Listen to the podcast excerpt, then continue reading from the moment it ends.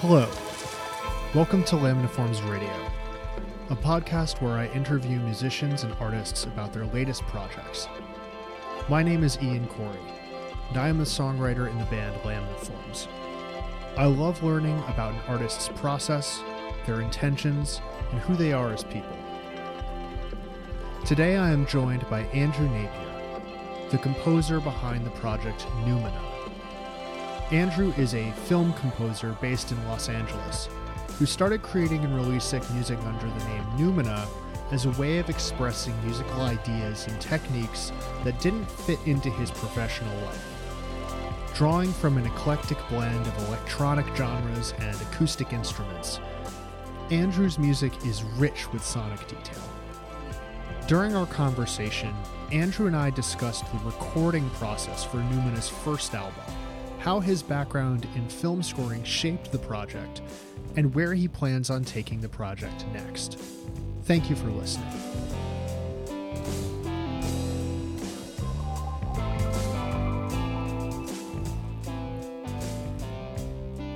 Your project, Numina, was already kind of getting going by that point by the time that you set up the studio is that is Yep. that correct Exactly. Yeah, I started the sound design phase or the sound recording, capturing, you know, the ingredient phase, winter of 2018, and uh, Mhm. yeah, I was definitely not in this apartment by then. So I, I was I was starting to conceive the project and prepare for it in November, December 2018. was that you said that the first stage was like collecting sounds you weren't really thinking of it as like writing songs at that point it was like collecting material Exactly. Yeah, yeah. I, I. I wanted to take a lot of care in the sound design um, phase. Uh, Mhm. Like, what are the elements I'm going to use to create the music? why did you decide to approach it that way Um, well, I already knew that I, th- in terms of the dimension of melody and harmony, I already knew I was going to utilize, you know, my kind of harmonic language I've always been attracted to and I like. So I didn't really have to think about that those dimensions that much. But because I wanted to do a more, uh, I guess, electronica release, this genre, especially these days, the characteristics, I, I would say the idiosyncrasies some, uh, mostly come from the sound design, right? So, and I, I never really took the time to really explore the sound design phase uh, uh, for an extended period of time and take care into it or pu- putting a lot of time into it if that makes sense was that something that intrigued you about writing in this genre to begin with the fact that it would require you to like develop a different set of skills and you know take this kind of sound design first approach? Yes to- totally. And also i was analyzing a lot of artists within this realm um, you can call it electronica sample based music you know uh, bonobo tycho like the original even tim hecker. I don't know if you know i think he uses i mean technically any recording is a sample right? Right. But I noticed, you know, these the sounds themselves are kind of like ingredients that you you bake and then they something new emerges from those sounds. So if you take Mhm. care in finding like high quality ingredients that will the those decisions will accumulate in the final product. Does that make sense? Totally. I Yeah. actually don't think that's almost. While I do understand the um, the difference th- that you're drawing between that and say more conventionally like live performance recording Yeah. music, Yeah. I think that same philosophy actually does apply Exactly. to. You know, like this is sort of like the Steve Albini thing with recording like rock bands is that you just get the sounds as good as they possibly can be in Yes. the room, and that just saves everyone a ton of time down Exactly. the road. Uh, my analogy is like the ingredient phase. You want to like go out, take some time into finding some unique and uh, character, charismatic g- ingredients. You know what I mean, and quality recordings. So Mm-hmm. take you know a, a chunk of time to really take care in in that realm. Did you have an idea of what kind of ingredients you were looking to use, or was that pretty loose and improvisational at that Mhm. time? Yeah, I mean, this answer is probably annoying to some people who are trying to like delve into someone's creative process, but I, I at the outset, I definitely wanted this to be an intuitive project. So if if something grabbed me, or if I liked a sound, and you can delve into what it means to be attracted to a sound or whatever, uh, I would just go go with it. So it was very intuitive. A lot a lot of this album was. Yeah, because when I listened to it, you know, I, I was listening to it earlier today to you know keep fresh and make Yeah. sure that I had it in my mind's eye when talking to you about it. And one of the things that really stuck out to me is that it's got this balance of very like quote unquote unreal sounds balanced with Yes. very like organic almost like naturalistic Yes, or like yes. folk influenced sounds. Yes, exactly. So there were a lot of you know I went I went on a, a few hiking trips. Uh, one of them was Mammoth uh, in California, and you know it was an opportunity to, to capture a lot of I guess nature sounds, streams, uh, ambience of walking and stuff like that. And but the thing is, I didn't want it to be gimmicky, meaning like I didn't want like just you have like this track and then you just plop nature sounds on top of it. Though I'm sure there is some parts that are kind of like that. I wanted it the nature sounds and the foley to blend pretty seamlessly with the other stuff. Totally. I, I think you actually you really pulled that off because there was a few moments where I was like, oh. Is that a burbling stream, or is that like stuff Yeah. that's uh, adjusted to sound like it's a yeah, yeah. stream? I wanted you know? ambiguity there, and I wanted it. To, I wanted it to blend the dimensions to blend like that. Yeah. What appeals to you about that kind of blending? I think sonic novelty, especially within this genre, there is a lot of sonic novelty, and it, it can be exciting on the ears to hear Mm-hmm. certain sounds you may you, not, you maybe ah, how how can I put it? Ma- basically, hearing sounds in certain contexts that you haven't heard before. I think that's it's it's easier to do in this genre. You can kind of transcend the limitations of uh, traditional uh, band setup. Uh, But even that being said, there are a fair amount of traditional instruments Yes, on this record. exactly. There's a there's a lot of guitar, acoustic Yes. guitar in particular. There's some stuff that definitely sounds like a flute. I, I I had yeah I had a flutist or flautist whatever I hate that stuff uh, perform on one of the tracks. So I, I did write out some um, parts for uh, more traditional instrumentalists because you know I'm I'm very much a traditional instrumentalist. So That's a part of me for sure. Do you think like that background in being a traditional instrumentalist, do you think having that background improved your ability to make this kind of music and step away from those limitations? Or did you feel like it was like sort of an unlearning process or that you had to expand on your your scope of understanding to, to work on the music in order to get what the effect that you were going for? Yeah, that's a good, good question. Being yeah, so coming from that background, I knew exactly what I was able, what I'm capable of with those instruments, and th- there's like a there's like a threshold beyond which, all right, this is where I can bring in recorded uh, sounds and samples to augment it, and hopefully create something emerge something emergent that's greater than the parts.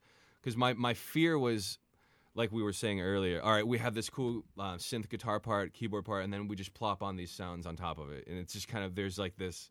Does that make sense? I didn't want like a misma- mismatch. It's like we were saying earlier. I wanted it to blend. right well to go back to your cooking analogy it's not just like some sort of deconstructed like here's a piece of bread here's a piece of meat here's Exactly. some cheese next to it you wanted it to be a sandwich Yeah, yeah, exactly.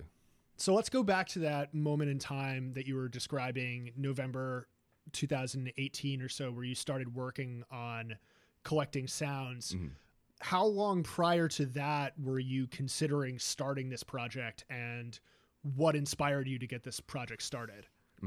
Oh, by the way, one I guess addendum is the sound collection sampling plays was also me recording more traditional sounds like snares, a drum set. So it wasn't all you know na- nature stuff. But yeah, so yeah, good question. That previous year, you know, I've I've I've been out out in LA doing the film scoring thing, trying to develop a film scoring career, which I'm still doing, which I still love.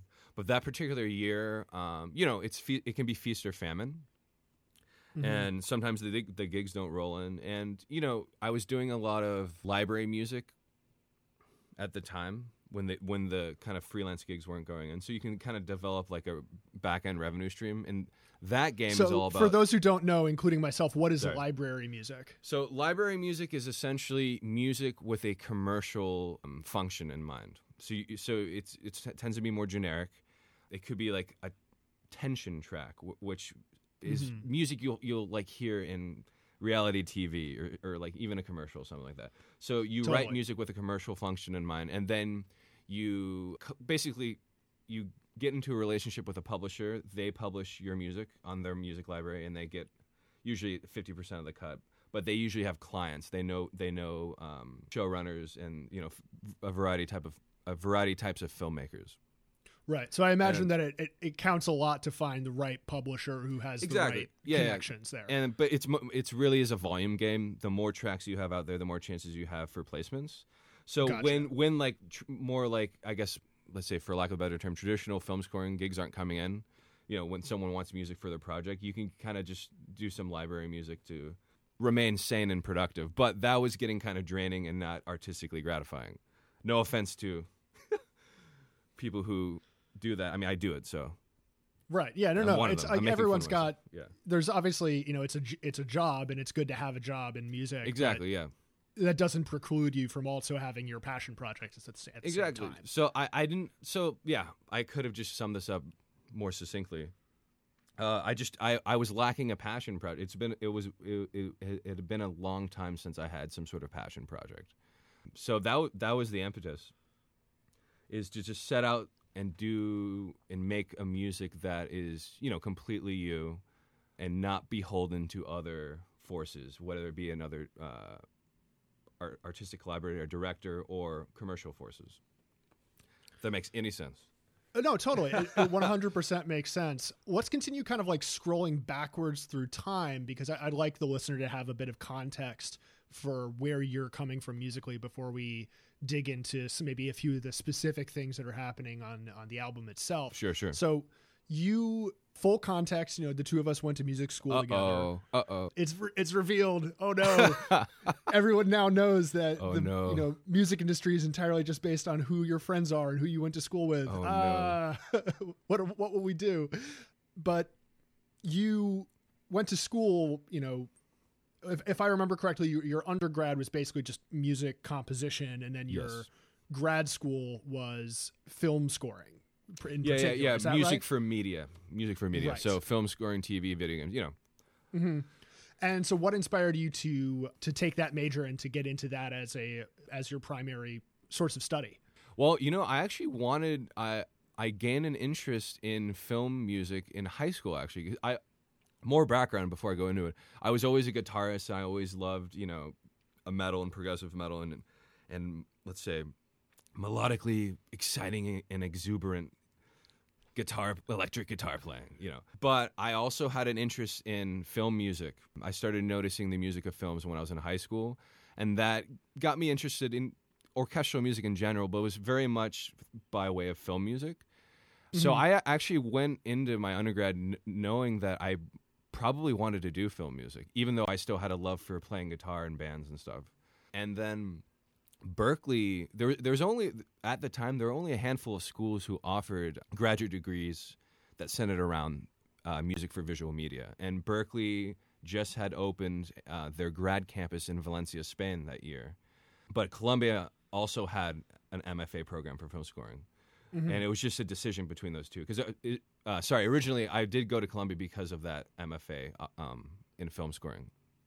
Yeah. Oh, it's so hard to decide. Do I want to spend another few years in Chicago or do I want to move to Spain? there were pros and cons um, because it, it was the first class. It was it wasn't the inaugural class at, at Berklee, so there were th- there were kinks to be worked out. But I, I'm ultimately glad I, I did. It was a good experience to get out to live outside of the country. What did you think of Spain? I've never been. Well, it's a very diverse country, and Valencia is, has its own, I guess, vibe. And my experience was definitely relegated to mostly Valencia.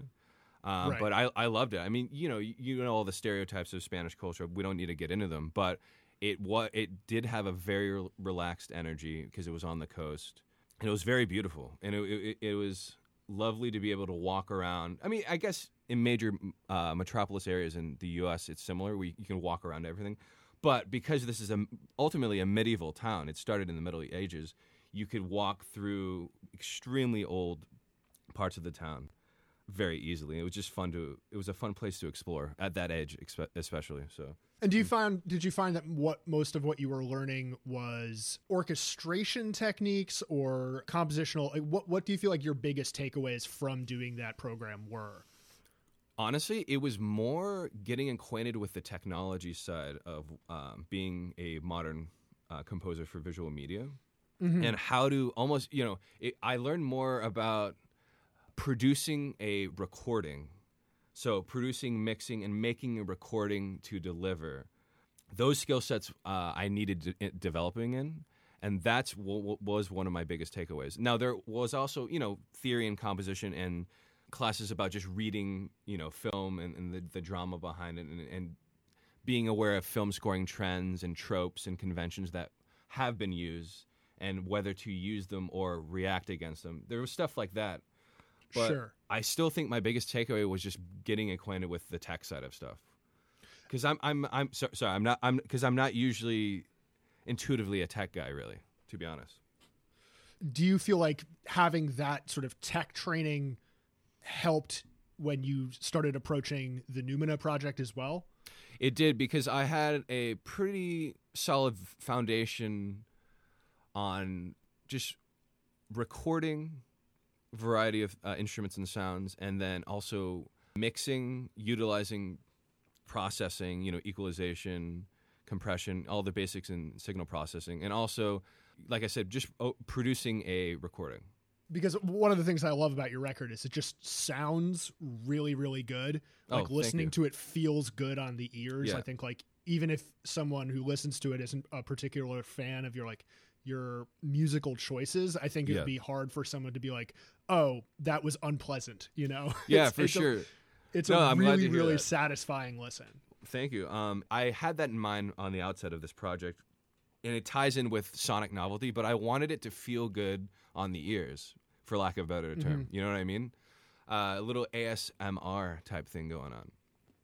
Yeah, I think like there's this one moment in the opening track where you do have that sort of ASMR feeling where like it's this like kind of bursting effect in the upper register of the mix Yes. that you just it's like being like it's that sort of tickling sensation Exactly. that There- ASMR people talk about. Exactly. There was a lot of conscious exploration of a high frequency utilization of high frequency sounds. And that again that ties into transcending traditional instrumentation with uh, when you're dealing when the let's say the art itself is the recording you're not like i said you're not limited to a, a performance of traditional uh, ensemble. So you can put in super high frequency sounds that you've captured elsewhere or super low frequency sounds. So you can expand the um, the overall spectrum of the the song or track. Right. that was yeah, that was again one of the main attractions of doing a more electronica sample based approach or mixing in those elements to expand Right. the aural experience spectrum or whatever Scrolling back even further through time, what were the early influences that started getting you into playing music just to begin with? You know, you mentioned you were really into progressive metal and yeah uh, high energy guitar playing and, Mm-hmm. and stuff like that. But what got you started on that road to begin with? the road of just exploring and playing music or I guess so. I mean, Yeah, if yeah. that's where it started for you, then yeah yeah if we want to go back i mean i i i i've always remembered being moved or attracted to certain sounds uh, and when i say sounds at this point i just mean melodies or harmonies Mm-hmm. in a traditional sense. so like tones being organized in a certain way and i kind of just followed that feeling and I, I I ended up in certain genres so I, I found it in metal a lot certain metal bands had these sounds i was attracted to and then i also found them in depeche mode uh, and then i started hearing them in film music now i know i, I sound kind of cryptic i don't want to delve too much into music theory but i, I was usually attracted to uh, natural minor aeolian sounds. Now, when I was young, I didn't know that. I was just like, "Oh, there's that thing," and it makes me like this song better than the other songs on the album. You know what I mean? Mhm. Totally. So Yeah, I yeah, just yeah. kind of followed that attraction, and I, I I just ended up where I I guess I ended up. You know? because you could go a few different routes from that starting point. Sure. Because if you could just be like, "Oh, that's the stuff that I like to hear," so I'm just gonna basically figure out how to play that and just only Yeah. do that on guitar forever. yeah, And yeah. I feel like that's most like metalheads take that route. Yeah. they just they figure out their you know harmonic minor scales and their natural minor scales, and they write necrophagous songs until the end of time. yes. But a you well-oiled took a different route. machine. Well, yeah, yeah. It's it's. Well, I'll admit, when I got older, it, it became more. It wasn't just about oh these sounds make me feel good. It what I got into like oh like being good at something and like you know working hard at something and developing technique. It's impressive. People will think it's impre- you know. So there's that.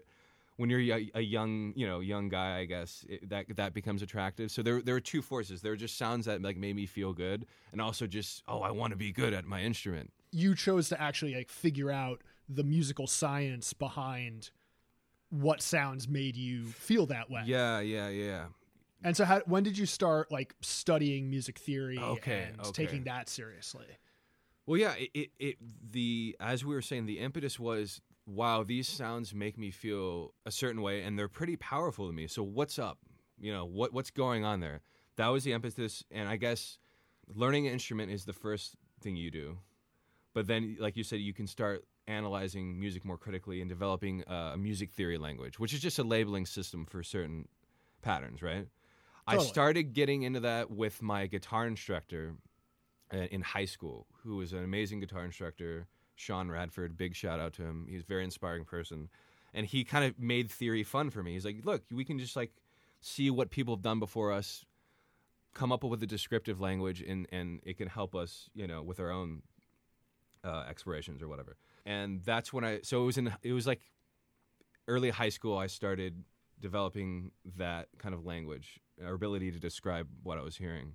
And then you decided to pursue that, you know, based on your love of film scoring, you decided to take that to the next level in college and then Yeah, grad school as exactly. well. And then with that, there's also just a couple, a coupling of what I was creating, what I like creating, sounded like it could be in a, a, film. You know what I mean? Which is a very kind of vague statement, but you know, Mhm. I'm sure people know what that, what I mean by that. And people told me that too. Oh, this could be in a, you know, blah blah blah blah. So there, there was a feedback loop there. Like, oh, this that inspired me to continue that as well. I, I understand that and I relate to that a great deal. Like for basically the entirety of once I started writing music and I showed it to anyone, they just said like, "Oh, this sounds like boss battle music." And yeah, like, exactly. Yeah, and it's it's not an insult. I, I think if if you're a bit more, let's say, emotionally immature, it's easy to take that as like an insult, but it's not. It's just it's their kind of analog to what they're hearing, and they're not like trying Right. to diminish your your individuality. You know?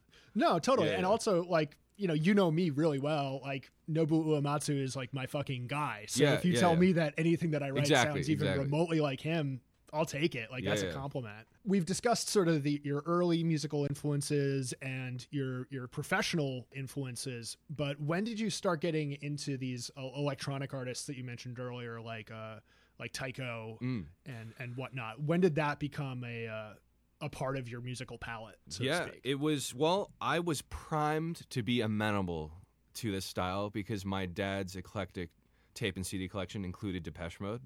So Mhm. I, I grew up being, you know, exposed to these sounds because a lot of people, it's hard for people to get into certain genres because of the sounds, the timbres. So I think I, I was, I was, I was ready to be open to it. But in college, uh, you included, a lot of my friends showed me some electronic artists. Um, BT's This Binary Universe, our, our mutual uh, friend Jack showed me that, and I, fell in love with it because it had a Mhm. cinematic vibe to it. the flashbulb. Flashbulb, exactly, yeah, yeah. Yeah. And then later you showed me Tim Hecker, which opened up a whole world for me. I mean, he's one of my favorite um, artists, period. And it was really in, yeah, co- the college years were definitely exploratory with uh, genre wise for me. Uh, and I broke out of my prog metal tunnel, I guess you would say. Yeah, no, it, it's funny. Like, do you feel like it was like after sophomore year that we all started to like actually figure that out? Because at least that that's what it was for me. Is like the first two years, it was like yeah, you're in all your, Dream Theater, Yeah, all Pain yeah. of Salvation, all Yeah, the time, and then starting starting in junior year, I was like, oh, okay, now I can like accept that there Exactly. are other, other parts to life. yeah, of course. So I, I, I definitely had the prog metal tunnel. I also had my film music tunnel.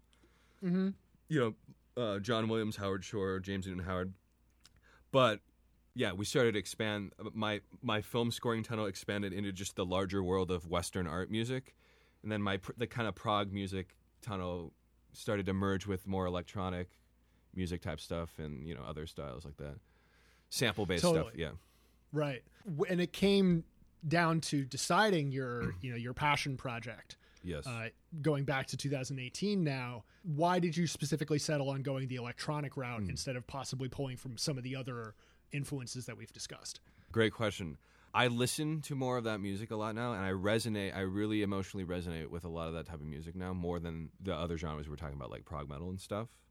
Uh, I think just people's lives and tastes change, and I was very. I do like the sonic. And we keep coming back to this concept. Just the sonic novelty that this style can provide was very. It, it was exciting to me. So like the very like sub bass frequencies you can really explore sub bass and then you can really e- explore super high frequencies right Right. and that was exciting to me so it, it seemed like there was more, more room for exploration in general. Yeah, no, I, I totally feel that, and I think it also like makes more sense with kind of people's tastes these days too. Like, Exactly. I'm not not trying to say that you're like aiming for some sort of mass appeal, but I think in general, you know, we we came of age at a time where like rock music got completely supplanted by EDM as like the party Yep. music of our generation, and I think also like the you know heady chill out music of our generation too. Like people probably used to listen to like Jean-Luc Ponty or you know Mike Oldfield or whatever the fuck, and now they listen to you know Bibio. So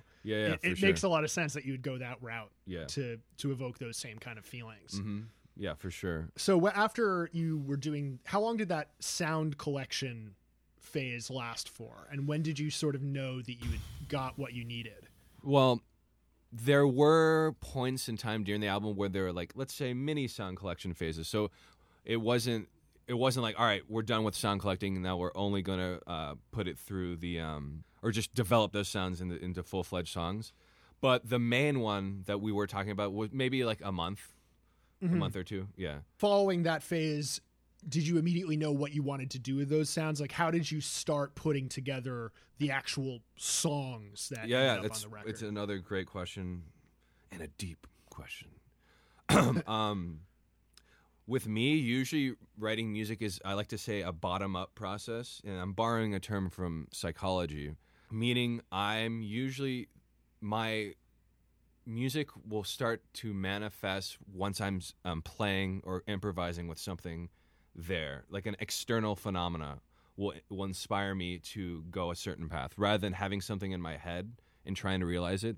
So that would be mm-hmm. like top bottom conceptual to I'm usually the reverse where it's like I I like playing with actual external phenomena in front of me whether I'm improvising at a piano or exploring a, a, a sound I recorded then that that sound or kernel itself kind of induces a path that I, I start to take. I'm sure you experienced that as well. I I mean I'm more of a top down Okay, guy cool. in Yeah. general, but I know because I'm on that side of the spectrum, I can recognize what the other side. is. Exactly. And sometimes this bottom up approach or whatever will inspire a c- concept.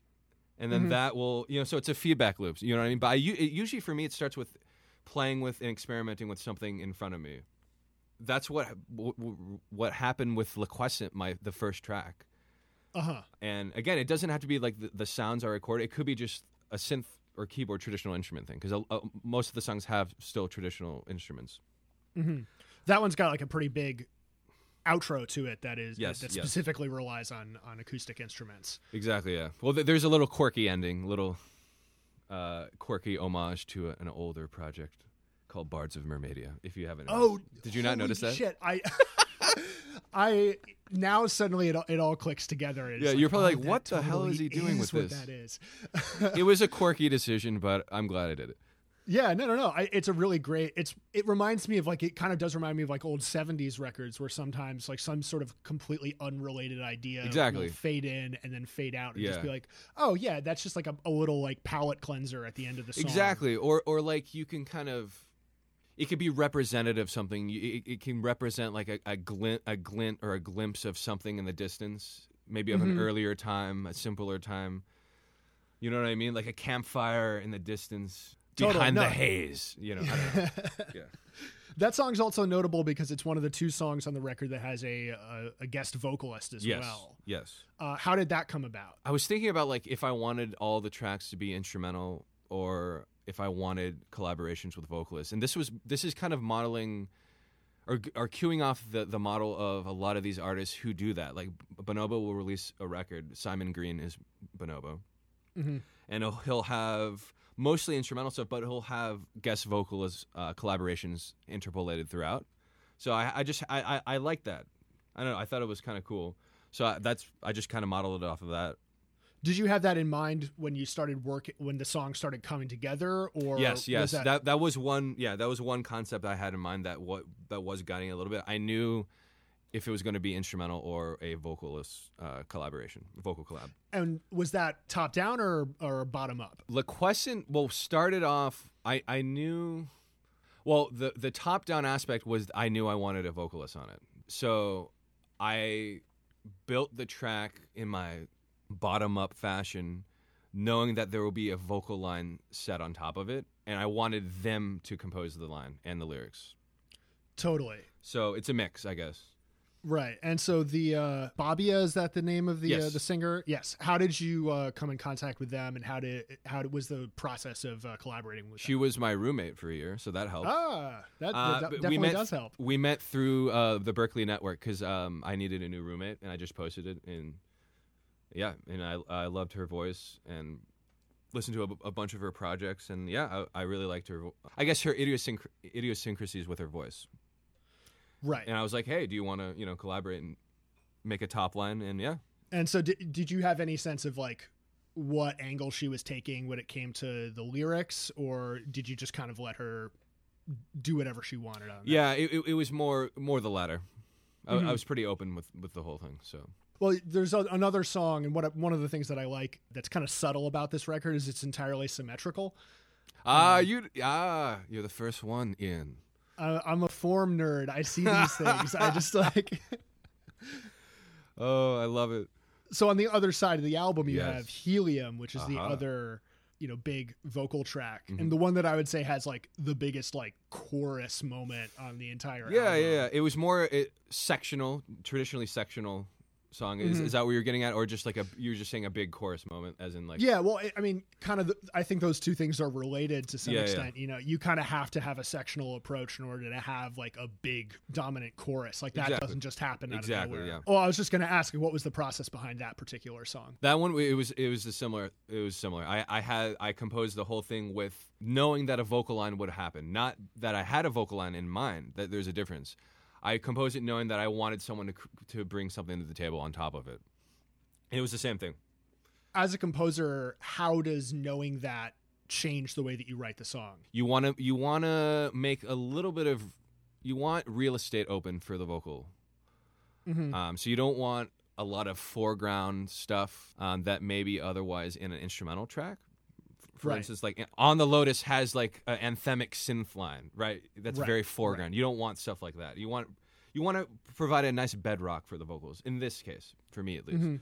Does it also affect like your chord progression choices? Do you want to find something that is like easy for someone to navigate? You don't want to like throw some insane cold yeah yeah th- th- there's changes that. at them. there's that in this for sure. And you know what? I, I actually I still like I love clever modulations and seeing what you can do with 12 tone equal temperament and tonal centers. Mhm. I, I love that, but these days I'm not as affected by that stuff and I don't really whip that out unless it's a style that calls for it. So I didn't really I, I didn't need to worry about crazy harmonic changes that much in this rec- on this record. There may be like one sub- or two subtle modulations, but yeah. Do you feel like it, that's because your focus was so much more on the the textural, like timbral side of yeah. things? Yeah, and like in in a, a a a modulation can kind of it can kind of rip you out of a certain space you're in, and it can almost mm-hmm. come off as heavy-handed. I don't want to say cheesy. That's because it seems automatically pejorative, but it I yeah, if that makes any It's- sense. It can be very obvious. you Yes, know, and exactly.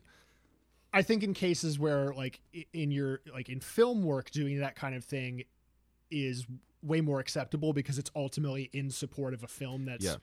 pro, like justifying those changes Mhm. but without like a visual component it can feel really wild to do like some sort of insane modulation without it being like rooted in some sort of emotional realism in the Exactly, song exactly, and i would need like a reason. You know what I mean? Because yeah don't get me wrong, I love like you know it's fun showing off composition chops and seeing how clever you can uh, modulate. But you know, I didn't. There wasn't much room for that in this project. So how did you decide on that uh, symmetrical setup by the way well, I knew. Okay, so I guess there was there was. I guess I lied. There was some top down concepts I had going in. I wanted a ambient intro to the album to usher in, and then an ambient outro to uh, kind of usher out, for lack of a better term. And then, so that that's symmetry already, right? right a type of symmetry. And then the fact that I ended up doing two vocal tracks, it just made sense to kind of continue that symmetry. Other than that, there's no profound reason. right i mean it's it's really cool though what i what i like about it is it's not copied it's not like replicated patterns yes. you know it's actually like a palindrome pattern which i feel like is generally not done when i see these sort of things like Yeah. you know, I, I used to work as a music journalist and I would listen to like a ton of records. And when someone would do like first track of side A and first track of side B are the same, and Yeah. you know, I see two you mean. and both sides are Mhm. the same. Like that's cool. I like that. But the fact that it actually goes, it has like a, a parabolic arc to it, or you know, Yeah. something like that.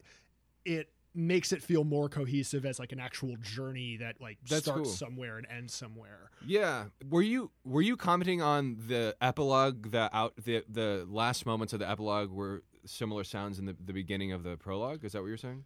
Um, I mean Oh. that that's definitely something that occurred to me, and you see those sort of things too. Like everyone that's listened to Pink Floyd has made an album where the Yeah. beginning and the end are the same. Yeah, like But- Dark Dark Side comes to mind. Right, Dark Side, Animals, Yeah. The Wall, so many of those records. Like even Suffocation do that. You know, Yeah, like yeah. that's not some sort of like hidden secret technique at this point. Damn, I thought it was oh god. I thought it was pioneering shit, man.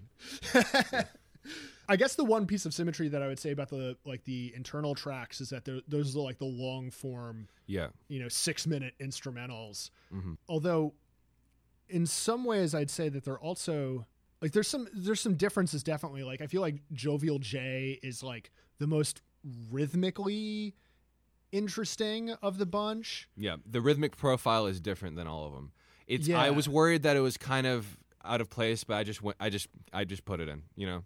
yeah no I, Yeah. I think it's a good thing to do because especially like coming out of the interlude in the middle the sort of like string quartet that you've got in the middle it was it was a good way of livening up the second half of the Yes, album. exactly. A little uh, respite from the solemnity of the the string trio actually. Two cellos and one violin. ah my mistake okay I'm wild, dude. I'm wild.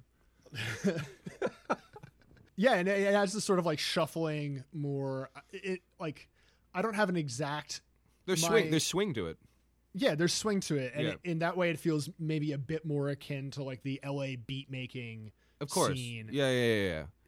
Did you Um, do you listen to that kind of stuff? Was that an influence on that track? like br- the artist on Brainfeeder? yeah, Uh, exactly. yeah, I love, I love, I love a lot of those artists. I love Lapalux, uh, especially his earlier releases have a kind of more, let's say, languid rhythmic profile, more relaxed, and then you know, Flying Lotus, but also you know, more the more down tempo UK guys do that as well. I mean, Bonobo has Bonobo. It's all over Bonobo. So, but yeah, Gotcha, I, I okay. love, I love Brainfeeder.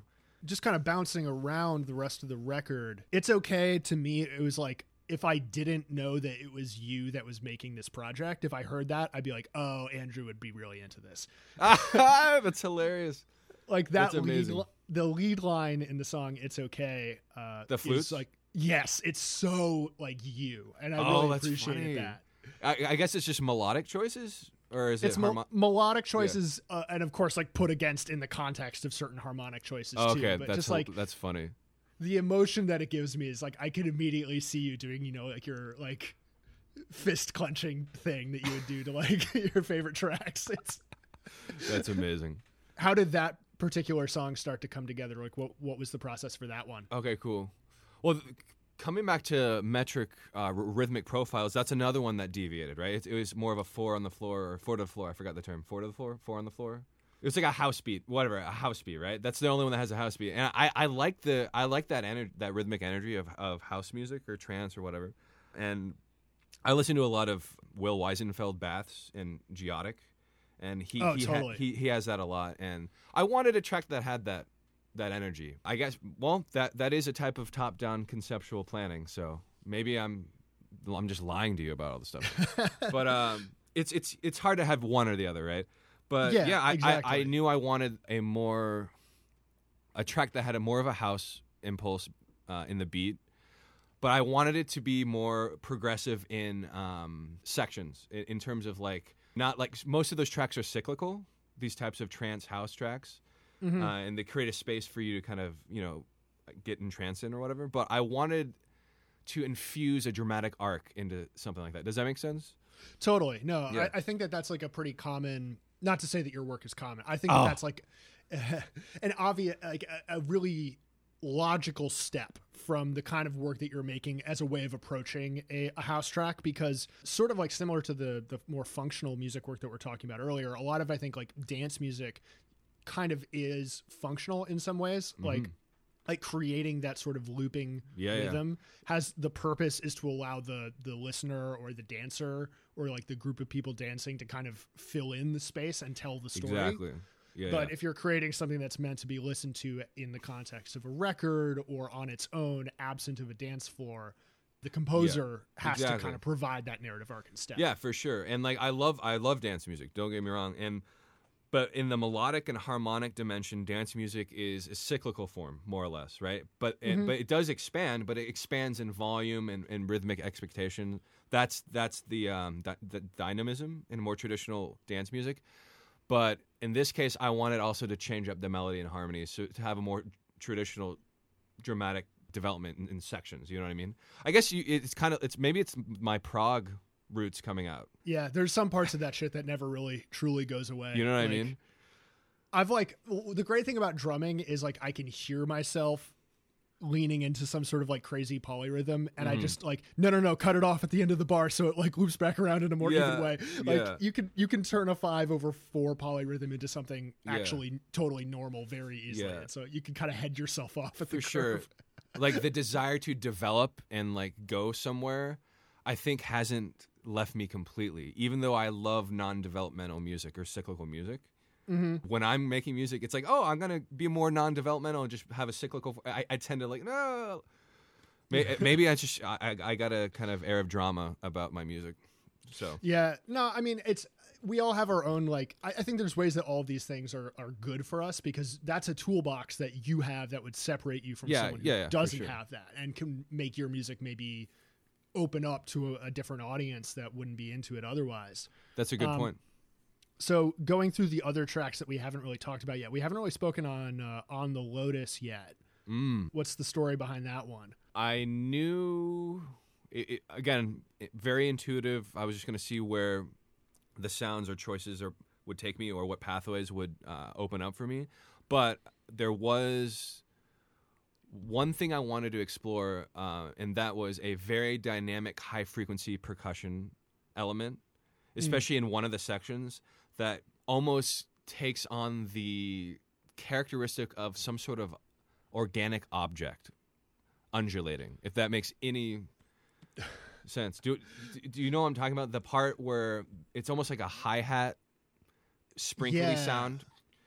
Yes, I wanted to explore high frequency objects, undulating objects in that one, at least for one of the sections, Right. and then the outro as well. And so you so, sort of built the song in a, such a way that would allow you to take those kind of Exactly, exactly. And, and the song is very sectional. It's actually in many ways pretty traditional. They're Mm-hmm. they're in terms of like foreground and background. It, it- towards the middle of the song, a, a foreground emerges out of a synth line, and it's very anthemic. I also and then with a lot of these, I made a point to have the openings very immersive and attention grabbing. So I always had that in the back of my mind. I want this to open up with something intriguing Right. and then go into the song. But other than that, that's how it that's how it was created. One of the things I want to talk about is even though this is uh ostensibly like a, a solo project, Yes, despite you know having like you've had guest singers on both track on two tracks. instrumentalist. So for those instrumentalists, were you writing out sheet music for them, or was it more of a collaborative process? So for the more traditional orchestral instruments, uh, violins, cellos, and flutes, I did write out the sheet music. Mhm. But with the vocalists, the vocalists they they created their own. So it was more collaborate. There was a, another layer of collaboration. They created their own melodies. And so those are the only examples that you have. You have the the flute, you've got the the string trio, and you've Exactly. got the vocalists. And then the rest was just me playing a variety of instruments: guitars, mandolin, uh, hand drums, and stuff like that. But you've also collaborated with other people too. Like there's obviously the album art is not your own. Oh The- yes, of course. You've got two different music videos, both of which I think are, are shot by both of those are Jake's, right? Well, there's there's one was One, right. Yeah, and then yeah. you've got like a sort of like visual palette video that you've got up as well that's sort of like drawn from the same footage. We we did have a photo shoot for just still photos that we I have associated with each each. song, Gotcha. That's what I'm that's what I'm okay, yeah, yeah. So there Yeah, is yeah. a visual com- collaboration with Jake, Mm-hmm. and yeah, it was really cool. How did you decide like who you wanted to bring in, what you wanted for those like more visual the visual side Mm-hmm. of the the Numina project? Like what was your vision for that? Well, sometimes it does come down to friends like working with friends. So there's there's a little bit of let's let's say nepotism, a light light nepotism. But I, I always like so our mutual friend Mike Lambert, uh, also a great musician, also is a photographer, right? And he Right. also makes um, and he also um, what what is it called? Digitally enhances the photo or like it's what is like it? photo editing. Stuff, photo yeah. edit. Yeah, I'm, Yeah. I sound like an idiot right now. I Also, I, just full disclosure, like Mike Lambert played guitar on the last Lamniforms record, so he's like Yeah, yeah. fully in the family. Yeah, yeah. So you know, multi-talented. But I, I actually like his. I always liked his photography style and what he does with his photos. So that was just an easy choice for me. And he know, you know, he, when people know you, that also is that also aids in collaboration. I think if people really know you, and like you know, I know Mike pretty well. At least I think I do. So he he, he knows my my style, and I'm sure that helped him create something visually to complement that style. And then for the the music video, we've we've discussed that. But that's also like basically like old friends. Same thing. well. Yeah, yeah, same thing. Yeah. Yep. So did you just basically let Jake give like the full full reins over to him on that, or did you have an, any ideas for the uh, the Liquescent video going in? Yeah, I it was there was a degree of collaboration, but I definitely wanted him to take the reins. You know, I, I we had we brainstorm ideas, just like abstract ideas, like what if we had, you know, our friend Kai, martial artist, um, hmm stunt specialist, if that's the term. We thought, you know, it, it- it started with a question: What if we had Kai doing kung, uh, uh, kung fu and tai chi? And that was just like we just started with that and see what happened. You know, that it was stuff like that. And then, but then I wanted, you know, I wanted uh, Jake to take the reins, and then I would just kind of oversee, but not really control a lot of it. You know, I would just Right. help out. Yeah, I mean it's a it's a cool video. It's very vibey, definitely. Yeah, you yeah. know, having it in nature makes it feel appropriate to a lot of the Also- sound choices that you're yeah, making. budget restrictions also limit you know also limit your possibilities so we wanted to do something as you know as cool as we can do with our budget so Yeah, no, but I, what I like is that you guys still had like drone shots and some, yeah, like, yeah yeah that sort of stuff. I feel like is the biggest boon to like on the budget filmmaking right now that you Yeah. can actually get these like huge sweeping vistas. and, exactly yeah yeah yeah You know, really, really great shots on like what seems to me like.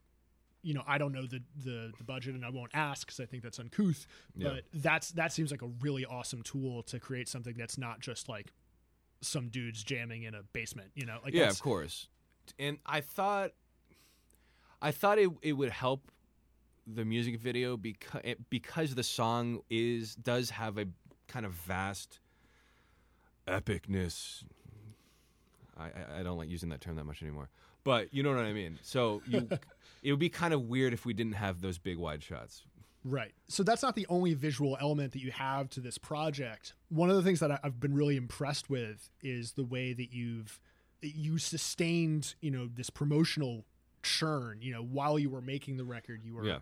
showcasing, you know, what instruments you were playing, like works in progress. yeah yeah A lot of, you know, side improvisational stuff that didn't make it onto the record. What was your approach to you know creating all these instagram videos and social media stuff prior to the record building to up to the record like how did you conceive of that and how did you mm-hmm. approach that Yeah, I mean, the let's say the impetus there was deciding that I'm not going to be with a label. It's just not going to, you know, it's not going to happen, and I'm going to have to. If I want people to hear my music, I'm going to have to reach people. So it was just that was the main um, problem I had to solve, and it seemed like you know Instagram seems like the place to do that right now for musician musicians.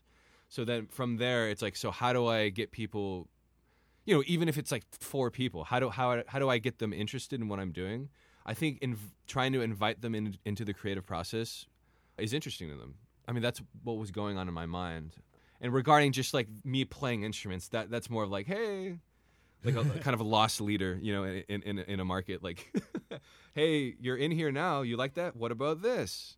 right Explore, right. but you know, and and I like improvising and playing instruments too. So it, it sometimes it's not even about the album, but does that make Right. sense?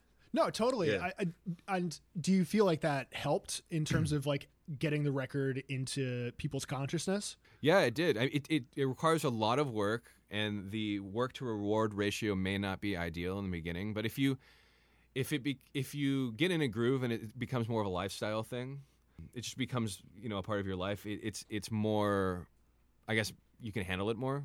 I just I, I, part of the reason I ask is because I'm sort of like gearing up to work on my next record, you know, and it's something that I think about a lot. Is like, yeah, okay, shit, I should get into that. I should like, well, yeah, man. I mean, how else are you going to expose your music to people if Mm-hmm. you don't have a label who's promoting for you? You know what I mean? What, what are we going to buy a billboard ad? that would be Right. hilarious. So it, it really is necessity. I mean, like, what is? What's the saying? Necessity is the mother of invention, Invention, or action. Yeah, yeah. So it's Mhm. like, all right, well, I got to do this. So a lot of it was that, right? so going forward, you know, now that the record is out there, it exists in the world. You've got your pin on the map. Yeah. Uh, what's your next steps? Like, what's what do you plan on doing with uh, Numina going forward? Cool. So, I mean, I don't have huge, lofty aspirations to the point where this will be my the my central focus of my whole life. You know what I mean? I still love film music and film scoring and all that stuff, and I'm I'm still developing that career. But Numina really is a kind of domain where I can put a um, express myself, and wherever it goes, it will go. I, it, I I hate to be vague and cryptic, but I'm not setting a lot of expectation, uh, high expectations for it, because I don't know if it's going to be a live performance thing. It may be just a studio project that I revisit and I just kind of slowly build. So it may be one of those slowly build, slow burn things. If that makes any sense, I'm in babble mode. I think. No, no, I feel Um, that. I did, I'm, I guess I should clarify. My question was in terms of what's interesting to you musically going forward. Like, where do you see yourself Oh, taking the music side of the project? So new okay okay yeah i i'm open i do want to do a solely more ambient beatless release Mm-hmm. but i'm afraid that may signify some sort of genre fickleness on my part so i may do an ep of more beat stuff and then maybe later an ambient release you know like opeth did damnation after a few solid death metal prog death metal releases something like that if that makes sense Right. If I can make any point, is that Good. I think that th- the good thing about being in electronic music is that there's a bit more leeway with that sort yes, of stuff. You're right. You're right.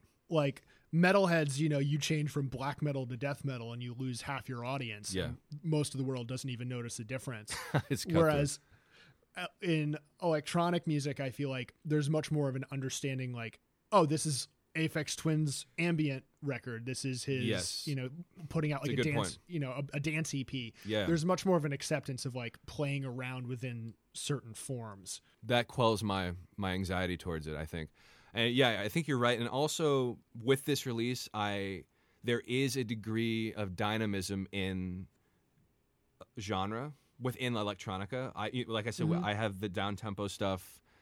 Um, the house, more housey track, so and the ambient stuff. So I've already established that I have a degree of variation uh, Right. Within the You've the left the door open. Exactly. That you can So- go into any of those rooms. So yeah, that makes me feel a little bit, little bit better about going straight to an ambient release because I would love to uh, do that. Hell yeah. Well, I don't want to take up too much more of your time, and I should be getting some dinner ready on my end sometime soon. But No this is awesome. I, I I really had a great time talking to you today, man. Likewise, man. Thank you for having me on.